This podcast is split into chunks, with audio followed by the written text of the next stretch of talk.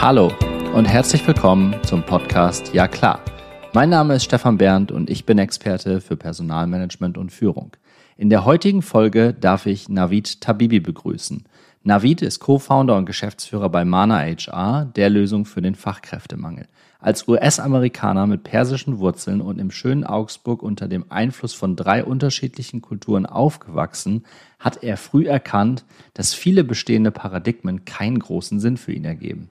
Er programmiert seit dem zarten Alter von zehn Jahren, hat allgemeine Betriebswirtschaft studiert, seine Disziplin und Arbeitseinstellung beim Leistungssport und die Fähigkeit, Mitarbeiter zu entwickeln und zu leiten, als Basketballcoach erlernt. Seit 2008 hat er mehrere Tech-Startups und Teams in unterschiedlichen Disziplinen erfolgreich aufgebaut. In 2017 schloss er sich einem erfolgreichen Nürnberger Startup und wirkte als CIO mit bis zur Serie B. In 2019 hat er sich seinen beruflichen Herzenswunsch erfüllt, den Aufbau eines HR-Tech-Unternehmens, welche neben den üblichen betrieblichen Schwerpunkten explizit den Bereich People and Culture voll in die Wertschöpfungskette integriert. Im Gegensatz zu den meisten Führungskräften bezeichnet er die jüngere Generation als Segen – Daher sieht er das Erkennen und Entwickeln von Talenten als eine der wichtigsten Fähigkeiten eines jeden erfolgreichen Unternehmens. Der Vater von Zwillingen lebt und arbeitet inzwischen in einem kleinen Dorf in Oberfranken. Dabei lenkt er die Geschicke eines 100% Remote-Unternehmens, welches auf Freundschaft und Leidenschaft aufgebaut wurde und sich aktuell in einer starken Wachstumsphase befindet. Lieber Navid, nochmal herzlich willkommen im Podcast Ja klar. Lieber Navid, ich begrüße dich zu unserem Podcast heute hier im Ja klar Podcast. Ich bin ganz besonders stolz darauf, dich als Ansprechpartner gewinnen zu können. Also herzlich willkommen im Ja klar Podcast. Vielen Dank. Ich freue mich auch sehr auf den Pod und bin gespannt, über was für Themen wir heute alles sprechen werden. Wir haben enorm viele Themen auf der Agenda, deswegen lass uns mal gleich zu Beginn versuchen, das Ganze ein bisschen in eine Richtung einzudampfen, weil hier bei Ja klar sagen wir ja auch, wir machen es klar und bringen es auf den Punkt. Und das klar hat ja wieder die beiden Großbuchstaben HR. Jetzt bist du kein, und verzeihe mir den Ausdruck, kein ausgewiesener HR-Experte, aber du hast, und das haben wir in der Anmoderation ja jetzt gerade eben auch schon gehört, du hast ein Tech-Startup mit Freunden aufgebaut, du hast davor aber auch schon eine Historie als Führungskraft und du sagst ja auch ganz klar, dass diese neue Generation, die am Markt ist, also eine Generation an Menschen, dass das für dich eher ein Segen ist als ein Fluch. Wie meinst du das? Magst du das mal kurz ein bisschen ausführen?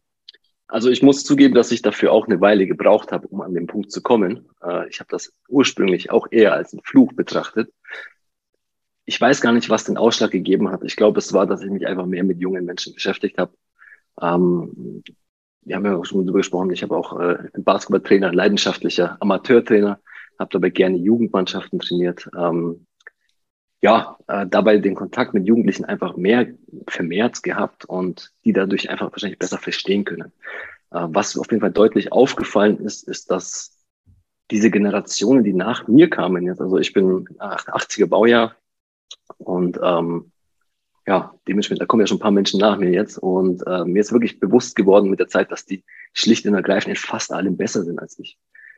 Ich musste es nur erkennen können und das, äh, das war nicht so einfach anfangs, aber als ich es dann erkannt habe, konnte ich dann eben auch entsprechend mit dieser Generation viel besser arbeiten. Und ja, die Ergebnisse sprechen eigentlich für sich. Äh, ich habe mit jüngeren Menschen viel besseren Track Record als mit gestandenen Senioren, sagen wir es mal so, was die Erfolgsbilanzen angeht. Jetzt hast du gemeint, du bist 80er Baujahr, ich bin 85er Baujahr. Ich glaube, damit fallen wir beide so ein bisschen in diese Schublade der Generation Y. Ich möchte diese Schubladen aber gar nicht so sehr aufziehen, weil das habe ich schon mal in der Folge mit der Dina Brandt, gerne auch zum Nachhören, ähm, nochmal aufgedröselt. Äh, Dina und ich waren der Überzeugung und beide der gleichen Meinung, dass alleine diese Schubladen schon so eine gewisse Distanz aufbaut. Wenn du von jüngeren Menschen sprichst, dann meinst du jetzt Menschen, die jünger sind als du, mit denen du zusammengearbeitet hast. Was können die denn besser als wir? Magst du mal ein Beispiel raushauen? Also sie erlernen beispielsweise Tools viel schneller. Die sind mit allem aufgewachsen, was man denen zuwirft. Die sind gewohnt. Ich sage, ich gebe mal ein Beispiel. Ich umgebe mich zum Beispiel auch in der Arbeit ganz gerne mit Gamern. Das ist eine Sache, ähm, damit haben viele Leute Probleme. Viele Leute sehen Gamer als eine Art verlorene Generation, die nur ähm, ihre Fähigkeiten in sinnlose Computerspiele steckt. Man könnte gar nicht weiter weg sein von der Wahrheit. Ähm, die, die, Personen sind in der Regel extrem neugierig, können sich ganz, ganz stark identifizieren mit Aufgaben, Rätseln, Problemen. Ähm, das Problem ist nur, dass man denen nichts hinhauen darf, was nicht in irgendeiner Form Spaß macht, was nicht in irgendeiner Form ein, eine Bedeutung hat. Ähm, und das ist eben der, die Krux an der ganzen Sache, also die, die ähm, Problemlösungsaspekte. Also ich kenne niemanden, der besser Probleme lösen kann, zum Beispiel bei uns in der Firma als der Kai. ein junger Mann, ähm, der extrem starken Gamer-Hintergrund hat. Und das ist zum Beispiel so eine Sache, der braucht einfach nur regelmäßig ordentlich Probleme vorgeworfen, damit er funktionieren kann. Und das ist etwas, was meine Generation und die vor mir tatsächlich gar nicht kennt. Die möchte am liebsten Dienst nach Vorschrift machen. Das, was ich mhm. gelernt habe, das möchte ich bis zur Rente hin machen. Und da ist ein Konflikt. Ähm, also grundsätzlich, was man den Personen, jüngeren Menschen auch als Aufgaben gibt das weicht komplett ab von dem, was meine Generation und die davor als Aufgaben gerne bekommen hat und sich dann wohlgefühlt hat. Und das ist, das ist einfach so eine Sache der Umgebung, eine Sache der, ich mal, allgemein, wie man das äh, Talent auch nutzt, das man hat. Wie gesagt, äh, man muss es initial erstmal erkennen. Der zweite Schritt ist, man muss es nutzen. Das äh, geht durchaus. Einen Konflikt sehe ich da auch. Da, da sind wir d'accord. Wie können wir diesen Konflikt lösen? Was ist so ein Moment, wo du sagst, da müssen wir uns auch als etwas ältere Generation oder Generation davor, wie auch immer wir das definieren möchten, wie können wir diese Generation auch aus deiner Praxis noch besser in den Arbeitsalltag mit einbinden? Du hast es gerade schon kurz angedeutet, aber vielleicht gehen wir da noch mal etwas näher drauf ein. Gut, also ich würde sagen, anfangen tut das Ganze mit ein bisschen über den Tellerrand hinausgucken. Du hast schon richtigerweise gesagt, dieser, dieser Kasten ist kontraproduktiv. Er kann einem eine gewisse Stütze geben und eine gewisse, ich sage, initiale ähm, Orientierung. Aber ab einem gewissen Punkt wird es kontraproduktiv, wenn wir uns in dem Kasten auf, äh, weiterhin, äh, wenn wir den aufrechterhalten.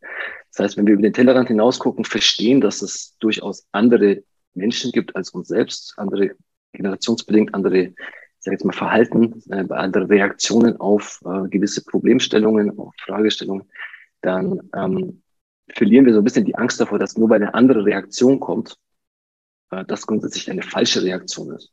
Und das ist eine Sache, die haben mir die junge Menschen definitiv beigebracht. Nur weil sie nicht so reagieren wie ich, nur weil sie nicht so ticken wie ich, heißt es das nicht, dass deren ihre Art grundsätzlich falsch ist. Und wenn wir damit beginnen würden, glaube ich, ist schon viel erreicht. Äh, Gerade in der, in der Arbeitswelt, wo wir unseren Stempel halt stark aufdrücken möchten und dadurch diese ganze Kreativität, diese ganzen Fähigkeiten einfach mal im Grunde, äh, ich sag jetzt mal, im Keim ersticken. Ist das auch so ein bisschen das eigene Ego, was jeder einzelne Mensch von uns hat? Das ist wirklich bei allen sehr unterschiedlich ausgeprägt. Aber würdest du auch der These zustimmen, ähm, stell dein Ego mal so ein bisschen in die Kammer und lass die, lass die jungen Leute einfach mal machen und dann mal gucken, was passiert? Mit dem eigenen Ego in die Kammer stellen, das ist ja ohnehin schwierig, gerade für Führungskräfte. Das ist ja, hat ja auch viel mit ähm, wie man sich selber betrachtet. Und klar, jeder von uns hat ein Ego. Ich würde auch sagen, ich habe ein relativ starkes, ausgeprägtes Ego. Ich glaube, mit Respekt für das Ego von den anderen Teilnehmern, sage ich mal, in der ganzen Runde. Damit, das ist es eigentlich. Man muss nur Respekt entwickeln können für das Ego der anderen Person. Weil junge Menschen haben auch ihr Ego. Die haben auch gewisse Dinge schon äh, erreicht, die sehen die er er Ergebnisse, die sie produziert haben, auch deutlich anders, als wir es vielleicht tun. Also im Endeffekt geht es darum, dass wir das Ego der anderen, äh, gerade die Jüngeren, respektieren sollten. Ähm, und dann mal gucken, wie wir uns da annähern, gemeinsam, dass wir einander einfach besser verstehen an der Stelle. Ähm, es ist im Multikulti-Kontext ist im Endeffekt genau dasselbe. Wenn wir es schaffen, andere Kulturen zu verstehen, dann verstehen wir uns auch automatisch wunderbar mit denen und sehen auf einmal die Besonderheiten anstatt die Unterschiede. Und bei jungen Menschen sehe ich das Problem und die Lösung ziemlich identisch an der Stelle. Das finde ich schön. Ich finde es auch einen schönen Vergleich. Natürlich wollen wir das Kulturthema äh, nicht, nicht, nicht großartig nochmal, weil da hätten wir ja nochmal ein größeres Thema zusammen, wenn wir das jetzt auch noch aufmachen würden. Das als Layer noch mit draufzulegen, ist, glaube ich, ein bisschen ähm, schwierig und auch wirklich sehr, sehr komplex, das dann einfach runterzudampfen. Aber ich glaube, es ist schön, ähm, den Blickwinkel zu haben, dass es Besonderheiten sind in den Generationen, die uns nach vorne bringen. Das heißt, mit anderen Worten, wenn wir in unserer Generation, wir haben auch unsere Stärken, wir haben aber auch unsere Themen, was wir nicht drauf haben. Das hast du jetzt auch schon eindrucksvoll mit zwei, drei Beispielen um, umgarnt. Ich glaube, wenn wir das wirklich als Besonderheit ähm, differenzieren, wenn wir sagen, das ist jetzt was Besonderes für uns, ich glaube, dann ist wirklich schon äh, viel getan. Aber Wie kriegen wir das oder wie hast du das in deinen Arbeitsalltag als Führungskraft integriert? Was, was gibt es da so für Hacks oder so für so, für so, für so kleine Dinge, wo man sagt, das kann, könnte man jetzt mal probieren? Also ich habe wirklich die meisten Hacks, die ich im Alltag anwende in der Arbeit, ähm, als Basketballtrainer gelernt. Weil da habe ich wirklich gemerkt, ähm, dass ich gerade den jungen Menschen ziemlich wehgetan habe am Anfang, als ich meine Tour durchdrücken wollte. Äh, ich bin halt alte Schule. Ich habe teilweise jugoslawische Coaches gehabt selber, die mich geschliffen haben und die sind wirklich hart. Also die, da, da würden die Kids heutzutage teilweise gar nicht mit zurechtkommen. Ähm, das habe ich versucht natürlich auch zu projizieren auf die jungen Menschen. Ich habe denen dabei ziemlich wehgetan, das habe ich gemerkt. Die haben die Lust am Sport verloren, schlicht und ergreifend, sehr schnell. Also habe ich mich umgeguckt und habe einfach gesagt, okay, was kann ich denn machen? Wie kann ich denn mich annähern? Wie kann ich das besser verstehen? Und im Endeffekt, es ist eine, eine, eine, eine Anwendung von, man muss der Person, mit der man es zu tun hat, grundsätzlich zuhören. Man muss das Beste für die Person wollen. Und ich, das Interessante ist, ich habe es im Beruflichen, im ich habe da habe ich denselben Stiefel immer durchgezogen, so wie ich dachte, wie ich führen müsste. Im Basketball, weil es, weil es ein privates Umfeld war, weil es das Hobby der jungen Menschen war, habe ich mir gedacht, ich kann denen nicht ihre Freizeit kaputt machen. Die haben schon einen harten Tag gehabt in der Schule, die sollen wenigstens über Basketballspielen Spaß haben. Und das hat den Kicker gegeben, dass ich auf einmal verstanden habe, okay, wenn ich denen zuhöre, was denen ihr Thema ist, wenn ich zuschaue, dass ich, wie können die denn gewinnen? Wie können die, wenn sie ins Training kommen, nach Hause gehen und nach Hause daheim dann sagen, hey, das war ein geiles Training, ich habe Spaß gemacht, ich habe das gelernt, das ist so cool gewesen. Wie kann ich das erreichen? Und als ich das erreicht habe, habe ich festgestellt, dass das in der Arbeit tatsächlich nicht so läuft, dass ich da immer noch dieser relativ autoritäre, relativ strikte Typ bin und ähm, habe Stück für Stück eben angefangen, mir die Menschen genauer anzuschauen. Und je genauer ich erkannt habe, was die Menschen denn brauchen, um erfolgreich zu sein, für sich selber, initial erstmal, also die müssen selber das Gefühl haben, erfolgreich zu sein. Und da hat jeder eine andere Interpretation von. Und Geld ist tatsächlich bei den Menschen, die jünger sind als ich, relativ selten ein, ein Faktor. Ab einem gewissen Gehalt, sage ich mal. Ähm, die wollen wertgeschätzt werden. Die wollen Likes kriegen. Das ist eine Sache, wo ich relativ blank bin. Da habe ich überhaupt kein Interesse dran, dass ich da hier irgendwelche Bilder poste und dann Likes kriege. Das für die Kids, für die jüngeren Menschen ist das extrem wichtig. Dadurch bauen die ihr Ego tatsächlich auf. Da legen die tatsächlich Wert drauf. So blöd es für mich klingt. Und ähm, nachdem ich das verstanden habe, wie ich auf die eingehen muss, wie ich ihnen Spaß bei der Arbeit auch vermitteln kann, da hat es dann Klick gemacht und äh, ich sage jetzt mal, das Verhältnis zu all meinen Mitarbeitern ist grundsätzlich immer besser geworden, immer besser geworden. Und jetzt inzwischen bin ich an einem Punkt, wo ich sage, ich mache die Fehler schon gar nicht mehr. Das heißt, es fängt eigentlich schon relativ früh an, dass ein Vertrauensverhältnis entsteht zwischen mir und meinen Mitarbeitern und dann mit diesem Vertrauensverhältnis wächst immer mehr eine Art Freundschaft sogar zwischen Vorgesetzten und Angestellten. Und ähm, diese Freundschaft schätze ich sehr mit jedem einzelnen Mitarbeiter und ähm, möchte auch in Zukunft eigentlich idealerweise als Vorgesetzte genau wie ein Freund wahrgenommen werden, idealerweise. Weil dann erreichen wir gemeinsam wirklich am meisten. Gemeinsam viel erreichen. Ich glaube, das ist auch insbesondere im Sport. Du hast jetzt im Basketball viele Erfahrungswerte. Ich projiziere das jetzt mal auch auf die auf, auf Fußballmannschaften. Ne? Also auch da gibt es ja immer wieder schöne Beispiele, wo am Ende des Tages Nehmen wir die Fußball-Weltmeisterschaft 2014. Das ist für mich so ein, so ein, so ein, so ein glühendes Beispiel für, wir können es nur als Mannschaft schaffen. Also wir hatten 2014, wir erinnern uns alle an das Ding von Götze im WM-Finale gegen Argentinien. Ähm, am Ende des Ding, am Ende haben wir das Ding nach Hause geholt in Brasilien. Ich erinnere mich an das Halbfinale, wo wir die Brasilianer im eigenen Stadion komplett an die Wand gespielt haben. Ich glaube, das war eins der epischsten Fußballspiele überhaupt. Ich glaube kaum, dass es sowas nochmal wieder gibt. Und auch da war es so, wir hatten eine, als deutsche Nationalmannschaft eine extrem hohe Qualität im Kader. Das heißt, man hat versucht, wirklich die Qualität des Talents richtig hoch zu haben. Aber wir hatten nicht diesen einen absoluten Megastar, wie es, wie es Portugal mit Cristiano Ronaldo hat, wie es ähm, auch im Finale einen Lionel Messi ist. Und ich glaube, das ist am Ende des Tages, äh, darauf möchte ich drauf hinaus, der entscheidende Faktor, auch Teams erfolgreich zu machen, ne? dass du wirklich das Talent in deinem Team immer stetig erhöhst, immer weiter erhöhst, du aber trotzdem eine Umgebung aufbaust als Führungskraft, dass die Leute das Gefühl haben, wir packen hier das alle gemeinsam. Es gibt nicht den einen Stefan oder den einen Navid, der hier unser Superstar ist äh, und der macht das dann am Ende des Tages schon. Gehst du damit überein? Also die, die Art der Teamkomposition ist auch so eine, eine Frage für sich. Da gibt es verschiedene Varianten, die zum Erfolg führen können. Also ich bin der Meinung, dass auch so ein Setup mit einem Superstar und einer Menge Indianern ähm, funktionieren kann. Äh, ich finde es schöner, wenn es so ein Setup ist, wie du jetzt beschrieben hast, äh, mit der deutschen Nationalmannschaft, weil es einfach dann mehr Spaß macht für das Team selber gefühlt. Also da ist jeder selber, hat einen größeren Beitrag zugeleistet und die Leute kriegen es auch mit, dass der Beitrag jedes Einzelnen höher war.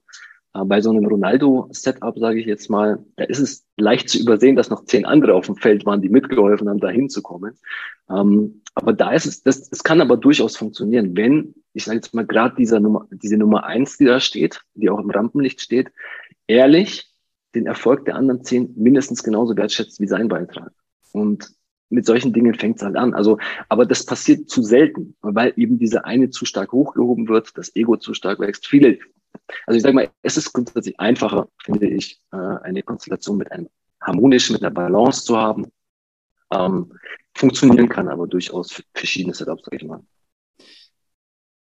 Schöner Einwand an der Stelle. Ähm, und ich erinnere mich auch tatsächlich daran, dass natürlich auch man kann das nie pauschal sagen. Ne? Und du hast jetzt das andere Setup gebracht. Dazu gibt es ja auch ein Beispiel.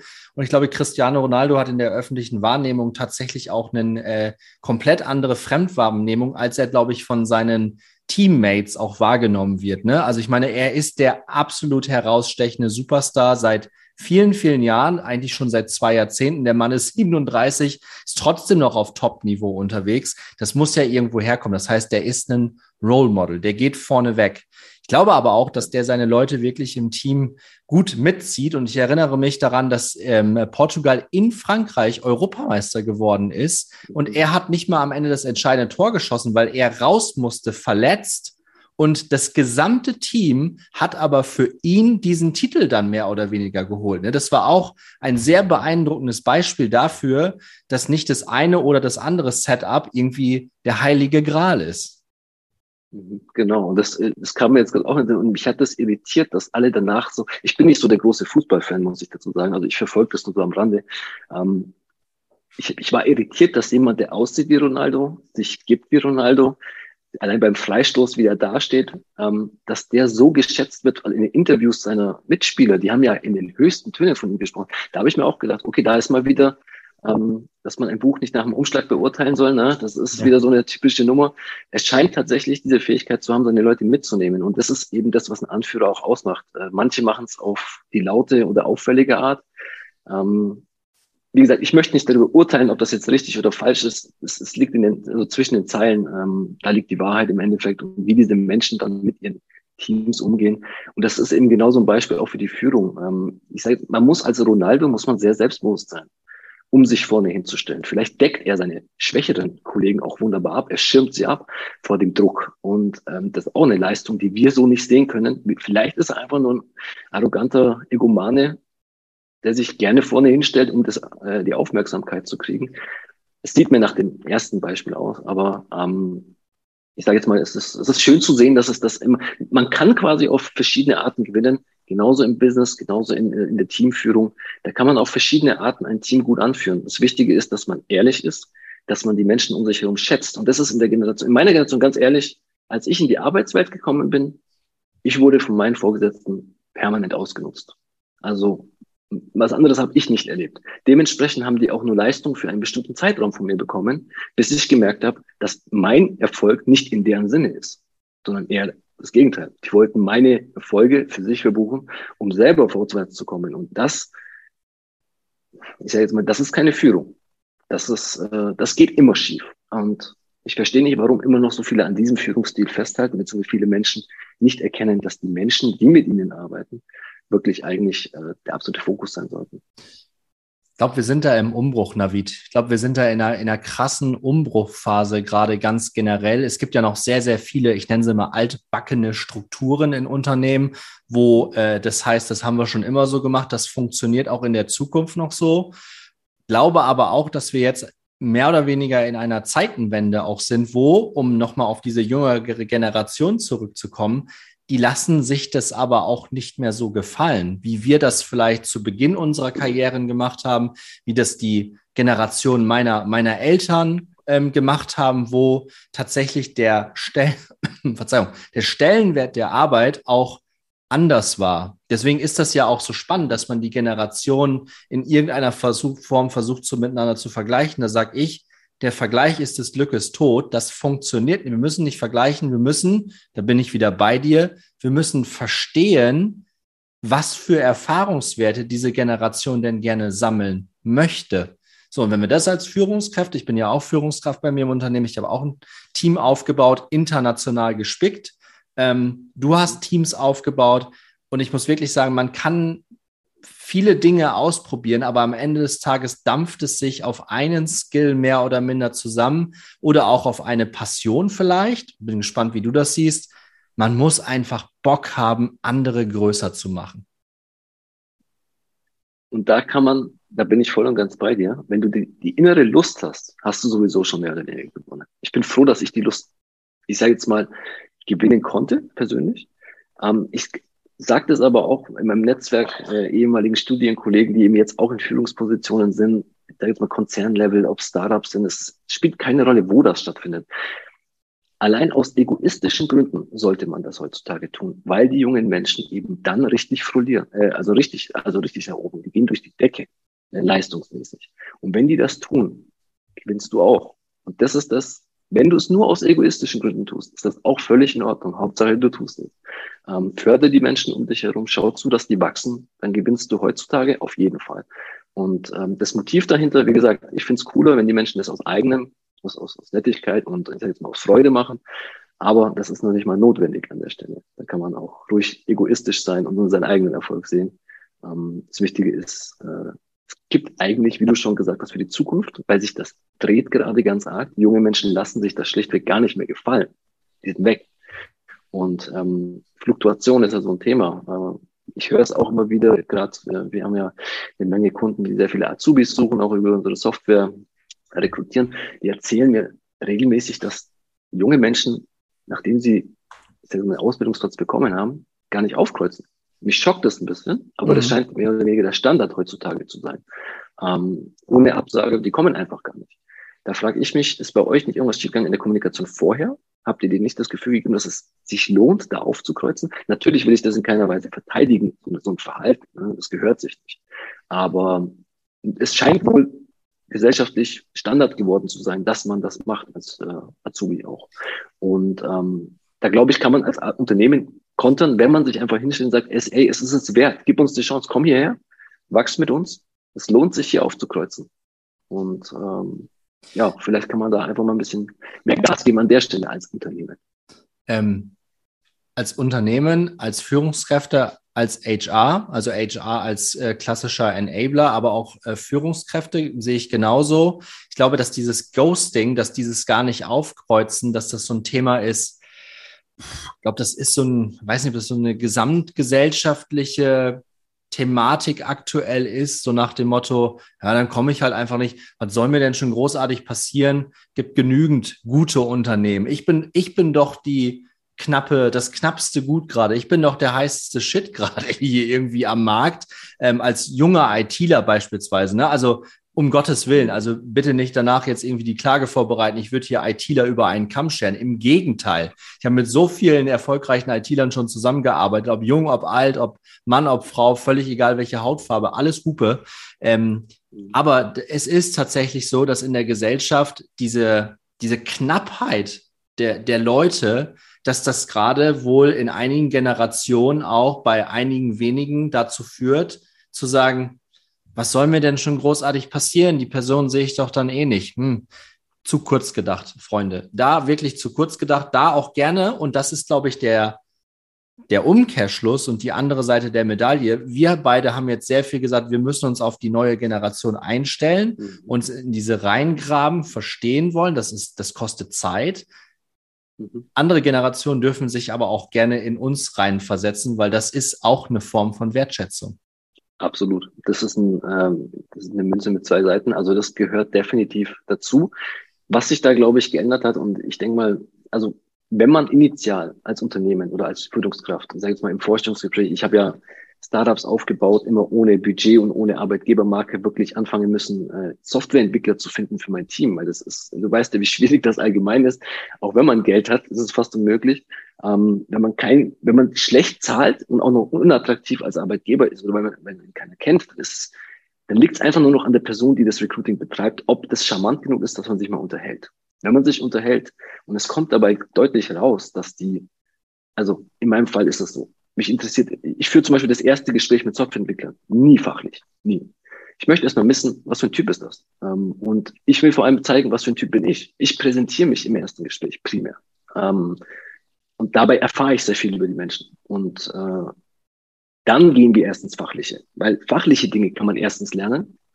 Ähm, das zweite ist, äh, fachliche Dinge sind, ich sage jetzt mal, wenn ich mir diese Coding-Interviews von Google und so anschaue, dann muss ich auch teilweise lachen. Die müssen Algorithmen äh, entwickeln können, die sie am Ende in ihrer Arbeit nie schreiben, weil sie am Ende irgendein Frontend-Ding programmieren müssen. Also das sind so Sachen, wo ich sage, das ist nur Schikane und Aussortieren und wir sind die Besten. Und das funktioniert ganz bei Startups sowieso nicht. Da muss man mehr oder weniger nehmen, was man kriegen kann. Aber ähm, im Endeffekt, worum es geht, ist, dass wenn ich signalisiere, ich lasse die Hosen runter, ich zeige dir, hey, ich bin ein Mensch, ich bin netter Kerl, ich möchte mit dir arbeiten, ich möchte zeigen, dass du eben wachsen kannst dann können wir im nächsten Gespräch gerne herausfinden, was du noch machen musst. Was musst du bringen, damit ich dir die, ich sage jetzt mal, das Fundament schaffe, in dem du wachsen kannst. Und wenn das verstanden ist, dann machen die das alle. Ich habe noch keinen erlebt, der nicht, ich gebe mal ein Beispiel, ein sehr talentierter junger Entwickler, den ich aus Russland äh, nach Deutschland geholt habe mit der blauen Karte. Der hatte schon eine Zusage bei einem großen äh, Spielehersteller, war selber Gamer äh, in Paris und er war so heiß auf den Job, der hat nur mit mir gesprochen, weil er mir die Chance geben wollte, weil ich so nett geklungen habe beim Telefon. Und jetzt sind wir, also wir haben nicht nur ein paar Jahre sehr erfolgreich zusammen gearbeitet, ähm, wir sind sogar Freunde und ich sage auch inzwischen, dass es so eine Sache ist, wir werden bald wieder zusammenarbeiten, da bin ich mir sicher. Das ist so eine Sache, die Wege werden sich da wieder kreuzen. Und ähm, er hat die Entscheidung nie bereut, weil er gesagt hat, dort wäre ich einer von vielen gewesen, ich hätte nur einen Namen auf meinem Resume gehabt. Ähm, und dort bin ich gewachsen. Ich habe Sachen von dir gelernt, ich habe Sachen lernen dürfen, ich habe dir Sachen beigebracht, weil ich muss ehrlich zugeben, der junge Mann hat mir mehr beigebracht als ich ihm wahrscheinlich am Ende. Also das sind Sachen, wo ich sage, unbezahlbar und der hat mir das halt abgekauft und das kann nicht jeder vermitteln. Dazu braucht man ein bisschen Übung, ja, sagen wir mal so. Aber man kann es lernen und gerade mit Softwareentwicklern ist es ja so eine Sache, die sind so nachgefragt, dass wenn man ein, zwei Fehltritte hat als Führungskraft, die sind weg, so, wenn man kein Verhältnis mit der Person aufgebaut hat. Und ähm, ja, sehr schönes Beispiel, Navid. Das ist wirklich, das ist wirklich ein sehr schönes Beispiel auch zum, zum Ende unserer heutigen äh, Podcast-Episode. Ich gucke so ein bisschen parallel auf die Uhr. Wir wollen das ja immer sehr, sehr schön für unsere äh, Zuhörerinnen und Zuhörer aufbauen, dass das mundgerecht ist für unsere Leute, dieser, dieser Podcast, ja. Äh, und von daher, wir sind da jetzt an einem Punkt angekommen, wo wir, und das wissen wir beide ganz genau, Navid, wir könnten über Leadership und diese Themen noch Stunden weiter quatschen. Und ich würde mich an der Stelle wirklich sehr, sehr darüber freuen, wenn wir uns deine Jungs, den Dominik und den Manu auch noch dazu nehmen, irgendwann, ihr drei und ich und wir vier wirklich mal zusammen irgendwo auf der Terrasse sitzen. Vielleicht dann ja meine kleine Tochter mit dabei oder so, wenn die das zulässt, ja. Ähm, und dann mhm. trinken wir mal irgendwie was, ein Bierchen zusammen und philosophieren weiter über diese Themen, weil ich glaube, das ist enorm wichtig, das auch mit in den Markt weiterhin reinzuspülen, dass es da Menschen wie uns gibt, die denen solche Dinge auch wirklich Laune und Freude bereiten und die nicht irgendwo auf irgendetwas draufhauen und sagen, so muss gemacht werden, schwarz oder weiß. Wir tragen beide heute witzigerweise schöne graue Shirts. Das ist nun mal so. Ja, also wir haben nicht schwarz oder weiß. Wir haben nicht Team Deutschland oder Team Ronaldo oder sowas, um das mal zusammenzufassen, sondern wir leben in einer Welt, die immer verrückter wird. Das mag sein. Da kann man sich auch hinter verstecken und anfangen zu jammern. Bringt aber alles gar nichts, sondern wir müssen wirklich nach vorne schauen und diese Themen weiter und weiter und weiter adressieren und wirklich Verständnis schaffen ähm, für Generationen und zwar beidseitig. Du hast es gerade schön gesagt, es gibt immer zwei Seiten einer Münze nenn es Münze, Medaille, was auch immer an diesem abgedroschenen Spruch, es gibt immer zwei Seiten einer Medaille, ist so extrem viel dran und beides ist gleich wichtig. Und ich glaube, das ist auch wichtig zu verstehen und das kann ein Outcome dieser Podcast-Folge sein. Bedanke mich wirklich bei dir, Navid. Das war äh, ein toller Podcast, das war sehr viel Content, es hat mir große Laune bereitet, äh, mit dir dieses Interview zu führen und ich freue mich auf äh, viel, viele weitere Touchpoints, die wir hoffentlich in der Zukunft haben werden. an die Community.